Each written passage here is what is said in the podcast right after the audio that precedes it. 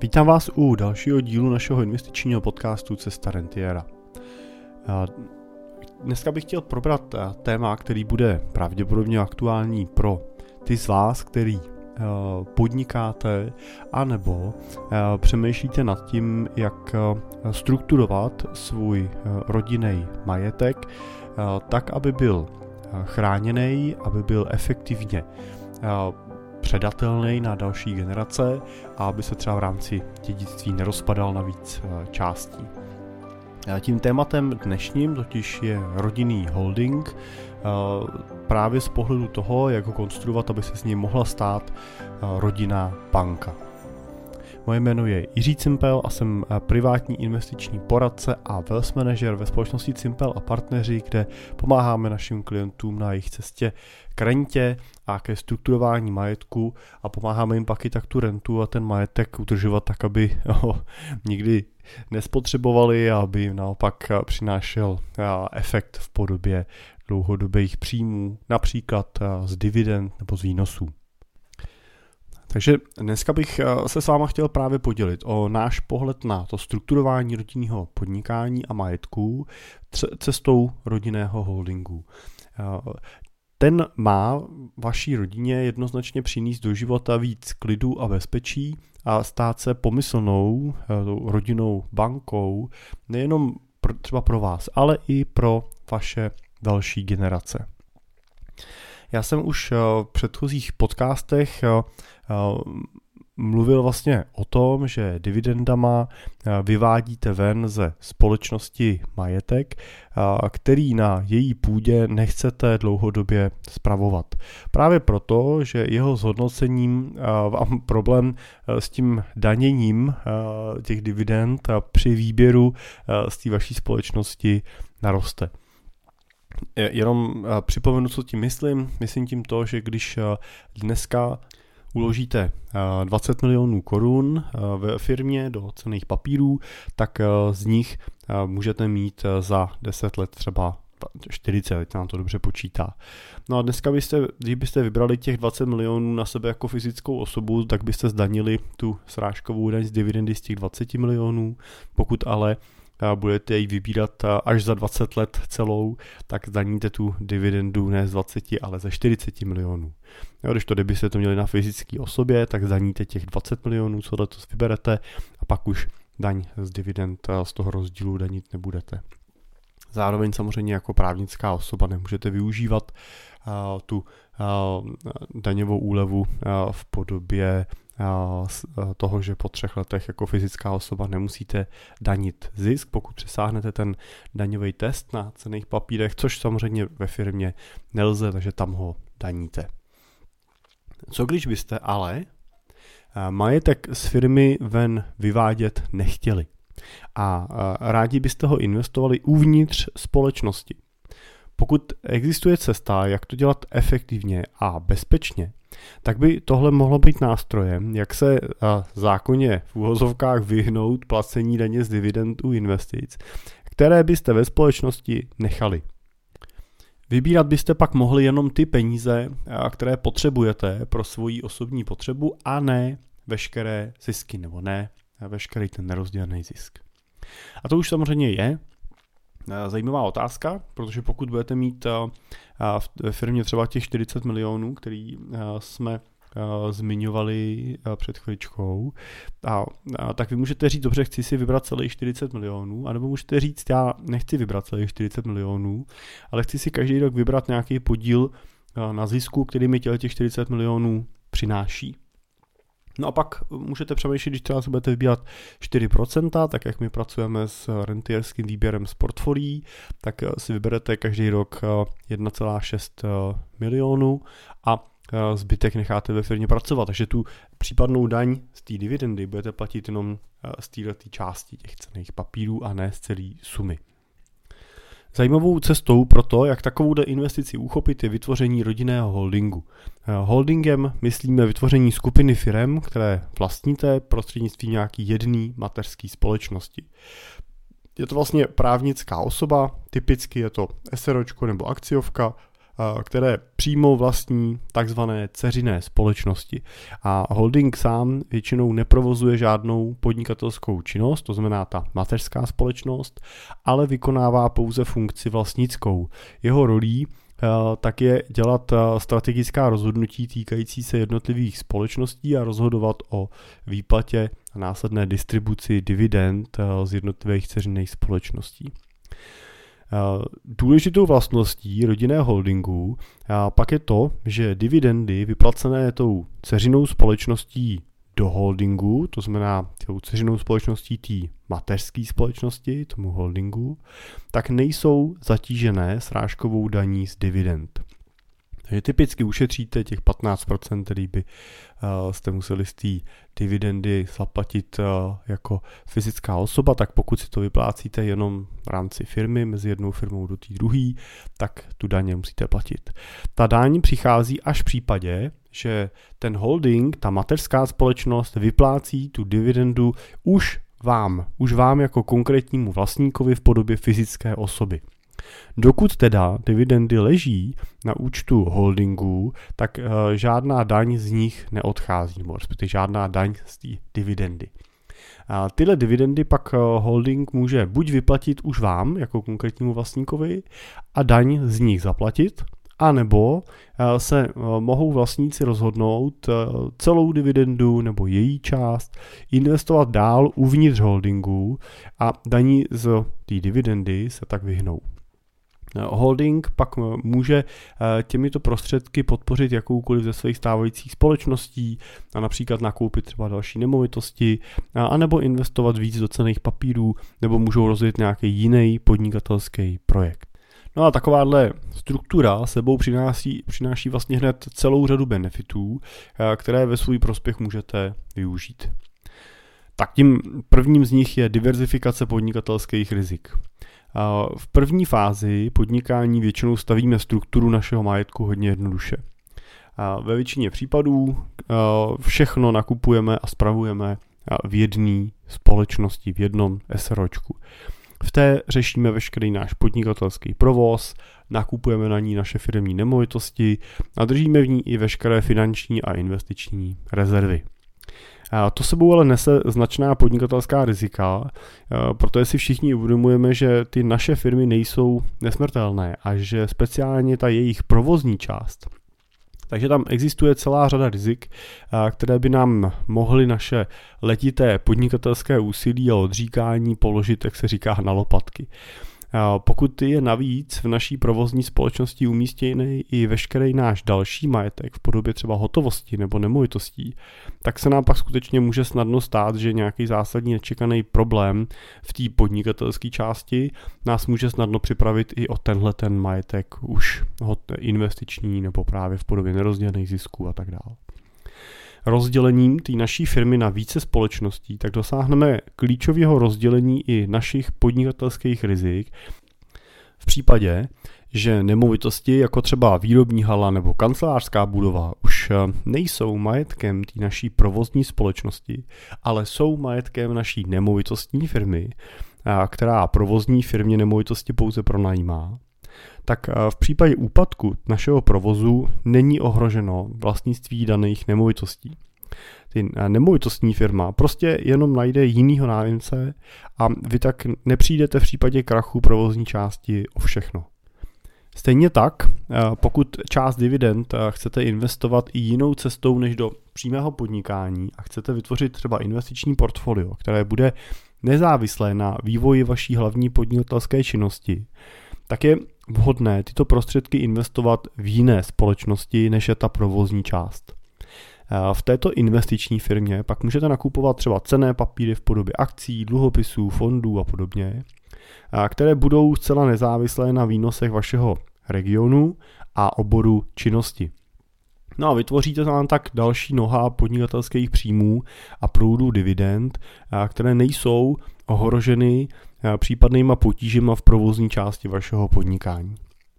A podobně takhle můžete přemýšlet i nad tím, když se rozhodnete do svojí struktury majetku nakoupit další společnost budete chtít investovat třeba do jiných takzvaných private equity projektů, to má koupíte si podíl v nějaký třeba soukromně vlastněný firmě, nebo budete chtít třeba vytvořit sbírku veteránů nebo uměleckých děl jiných.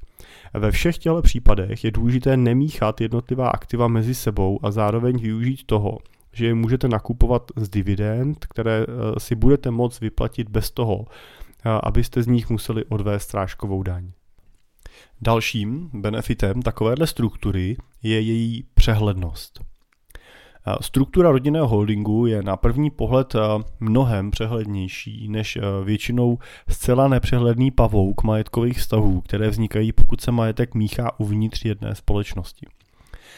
Taková přehlednost sebou nese mnohem snadnější zapojování dalších členů rodiny do společného podnikání a otvírá také dveře při získávání externích zdrojů financování našich podnikatelských aktivit, třeba při spolupráci s bankama nebo externíma partnery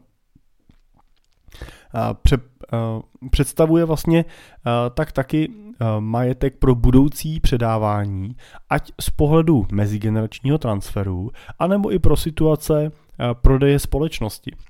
Pokud máte majetek v rámci rodinného holdingu rozdělený na jednotlivé ceřiné společnosti, tak můžete v případě prodeje společností jinému vlastníkovi prodat jenom je některou z těch ceřiných společností. Nemusíte prodávat celý ten váš majetkový uh, balík, nebo jak to říct.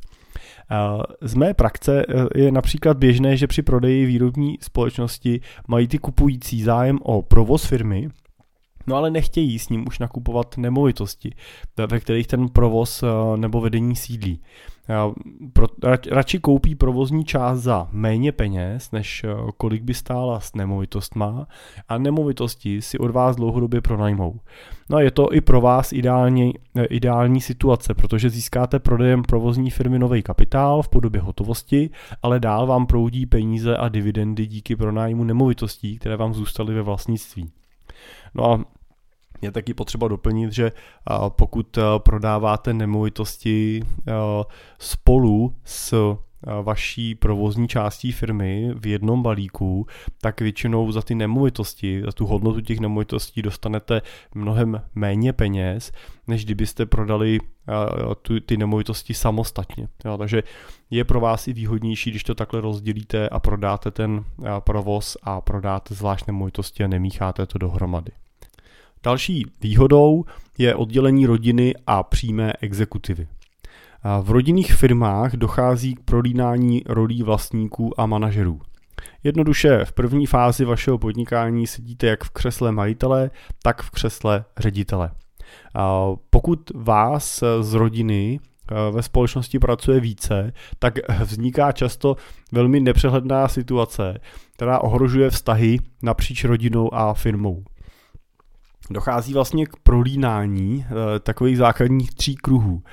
Vašeho majitelského, vás jako manažera nebo rodiny jako manažerů a samozřejmě taky vás jako člena rodiny. No a jak se vaše jednotlivé role v rodinné firmě prolínají, a, tak to vlastně pro vaše vztahy může být dost složitý od sebe právě ty jednotlivé role oddělovat. Je těžký v práci vystupovat jako šéf vašich dětí, doma být jejich otcem a po nedělním obědě si s nima sednout k otevřené rovnocené diskuzi jako válná hromada v roli společníků, v roli vlastníků. No a si to, to sami si zkuste představit ještě v situaci, kdy vyměníte děti za manželku. V rámci rodinného holdingu je ale snažší jednotlivé role mezi sebou oddělit. Vaše děti například nemusí pracovat eh, přímo pod vámi ve společnosti, kterou přímo vedete, ale mohou si vzít na starosti některou třeba z těch ceřinných společností, některý z projektů, který je jim blízký. Roli vlastníků pak řešíte až na úrovni celého rodinného holdingu a je tak snažší oddělit eh, od sebe vlastně tu běžnou operativu jednotlivých provozů a tu vlastnickou bázi, protože mezi provozama a vlastníkama stojí holding, který by měl vlastníky od těch provozních témat ochránit. To, jak si pak dokážete plnit svoji roli člena rodiny, to už je samozřejmě na vás. Cílem tohohle majetkového uspořádání ale má být to, aby tahle vaše nejdůležitější role byla vaším podnikáním ovlivněna co nejméně.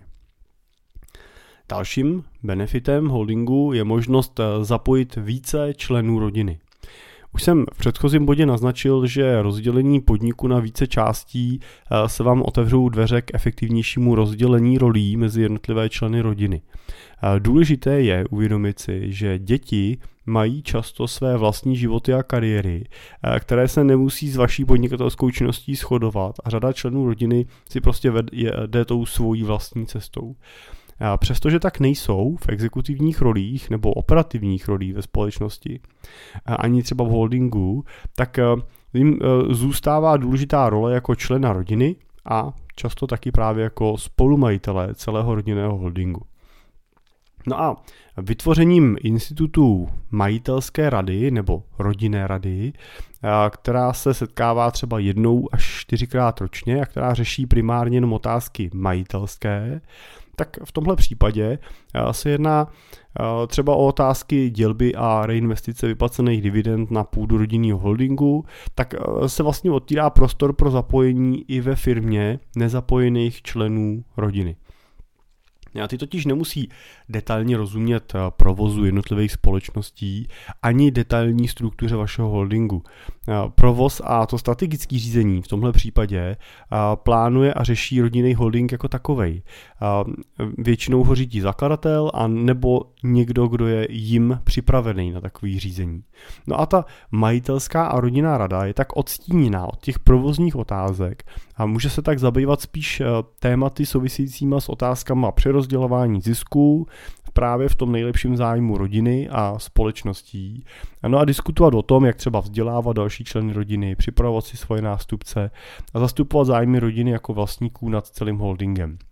No a to už je i pro ty nezapojený členy jako přijatelný téma, o kterém můžou s váma diskutovat, mluvit, můžou z toho získávat benefity a zůstávají v tom propojení s tím majetkem. Nezmizí úplně mimo tu základní vaší rodinou majetkovou vlastnickou strukturu a jednoho dne, až budou třeba dědit jako další, větší, podstatnější část toho majetku, tak nebudou z toho překvapení a nebudou nepřipravení.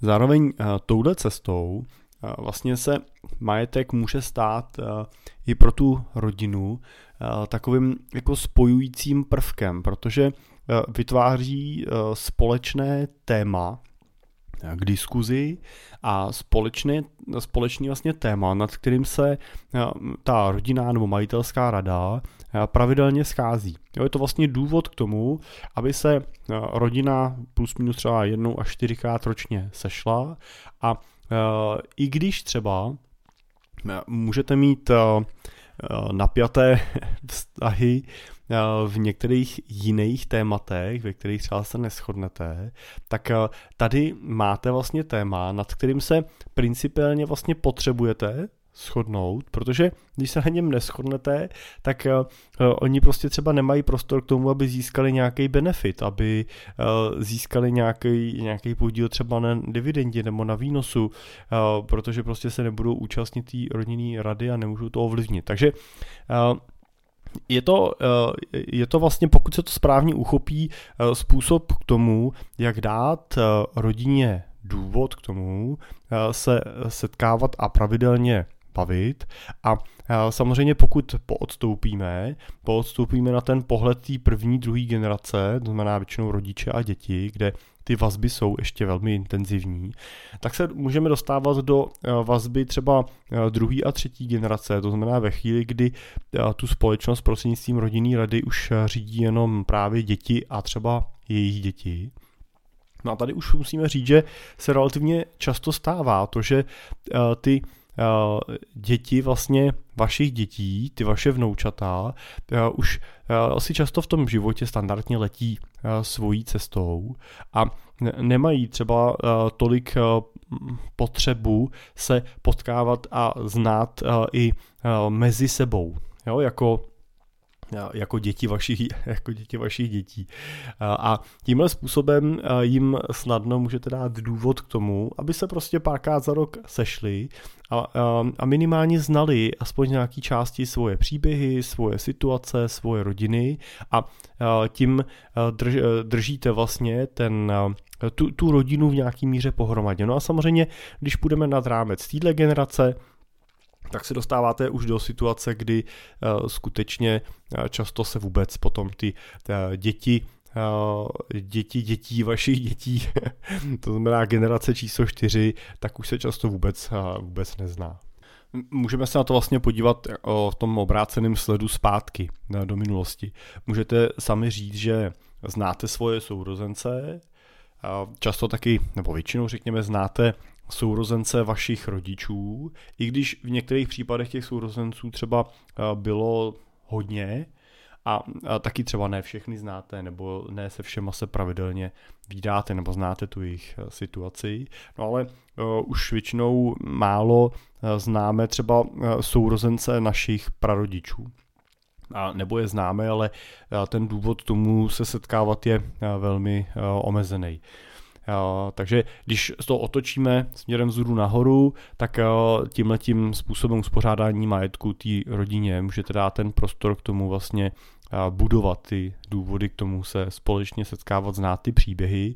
A samozřejmě můžete taky budovat nějakou rodinnou historii, můžete taky budovat nějakou rodinnou hrdost, protože ta rodina může mít přesně důvody k tomu, aby eh, napříč generacema vlastně znala tu rodinou eh, eh, tu, právě tu rodinnou historii, tu, ty, ty rodinný příběhy a mohla vytvářet vlastně nějakou hrdost na právě třeba to, že jste součástí takové rodiny. No, tím posledním benefitem je ten benefit daňový, to znamená, můžete využívat reinvestice dividend bez té srážkové daně. Jedinou jistotou, kterou v životě máme, se říká, že je smrt a daně. Smrt obelstít eh, zatím nedokážeme, ale v případě daní vždycky hledáme způsoby, jak se jim pokud možno legálně vyhnout, nebo je aspoň citelně snížit. A ta konstrukce rodinného holdingu nám eh, cestu k optimalizaci daňové zátěže rozhodně přináší. V tomhle případě se bavíme vlastně hlavně o úspoře daně z dividend, kterou při jejich výplatě firma automaticky srazí a odvede státu. No a my jako vlastníci dostáváme čistou dividendu již tu srážkovou daň sníženou. No a pokud jste v situaci, že veškeré dividendy ze zisku vaší společnosti potřebujete pravidelně vyplácet na váš účet jako majitel, tak ani v holdingovém uspořádání daňové úspory nedosáhnete. Jo, pokud jste ale v situaci, kdy vaše společnost na zisku generuje mnohem více, než vy sami reálně potřebujete vybírat, tak vám holding může významnou část daně ušetřit. A zároveň zefektivnit ten způsob, jakým naložíte s těma prostředkama, které zůstanou. Pokud například vaše společnost generuje každý rok 20 milionů korun na zisku a vy pro svoji spotřebu potřebujete vybrat každý rok 4 miliony, tak zbylej 16 milionů korun nemusíte ze společnosti vybírat na váš účet, ale převedete si je na účet rodinného holdingu a v takovémhle případě s vámi vyplacených 4 milionů odvedete srážkovou daň z dividend, ale zbylej 16 milionů budou touhletou daní nepostižených. No a tyhle ty prostředky pak už můžete reinvestovat uvnitř holdingu do některé z vašich dalších ceřinných společností nebo je investovat do cených papírů a nechat je generovat další zisky. Pokud e, budou pracovat uvnitř rodinného holdingu, tak se bude danit pouze zisk, který budou přinášet.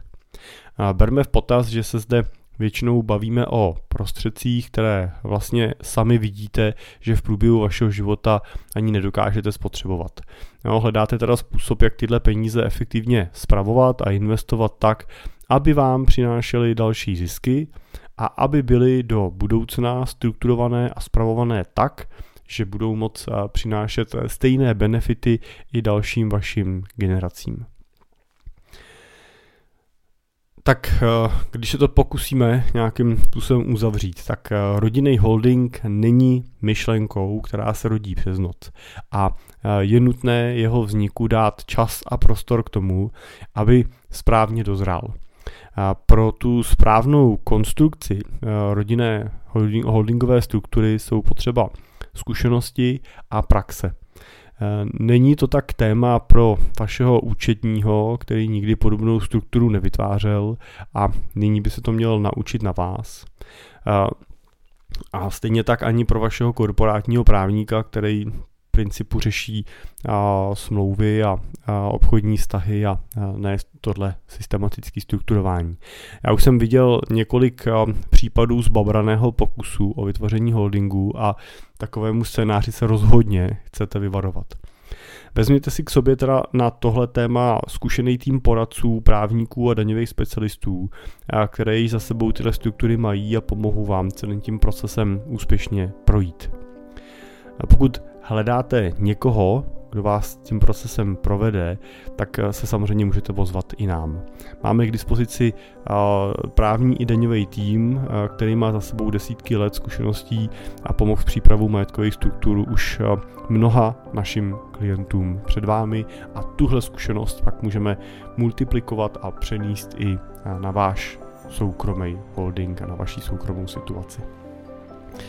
Tak doufám, že byl tenhle díl, ač trošku technický, i tak eh, pro vás eh, zajímavý a inspirující eh, a, že jste si z něj odnesli potřebné odpovědi. Tak díky za pozornost a já se budu moc těšit zase u dalšího dílu brzo naslyšenou.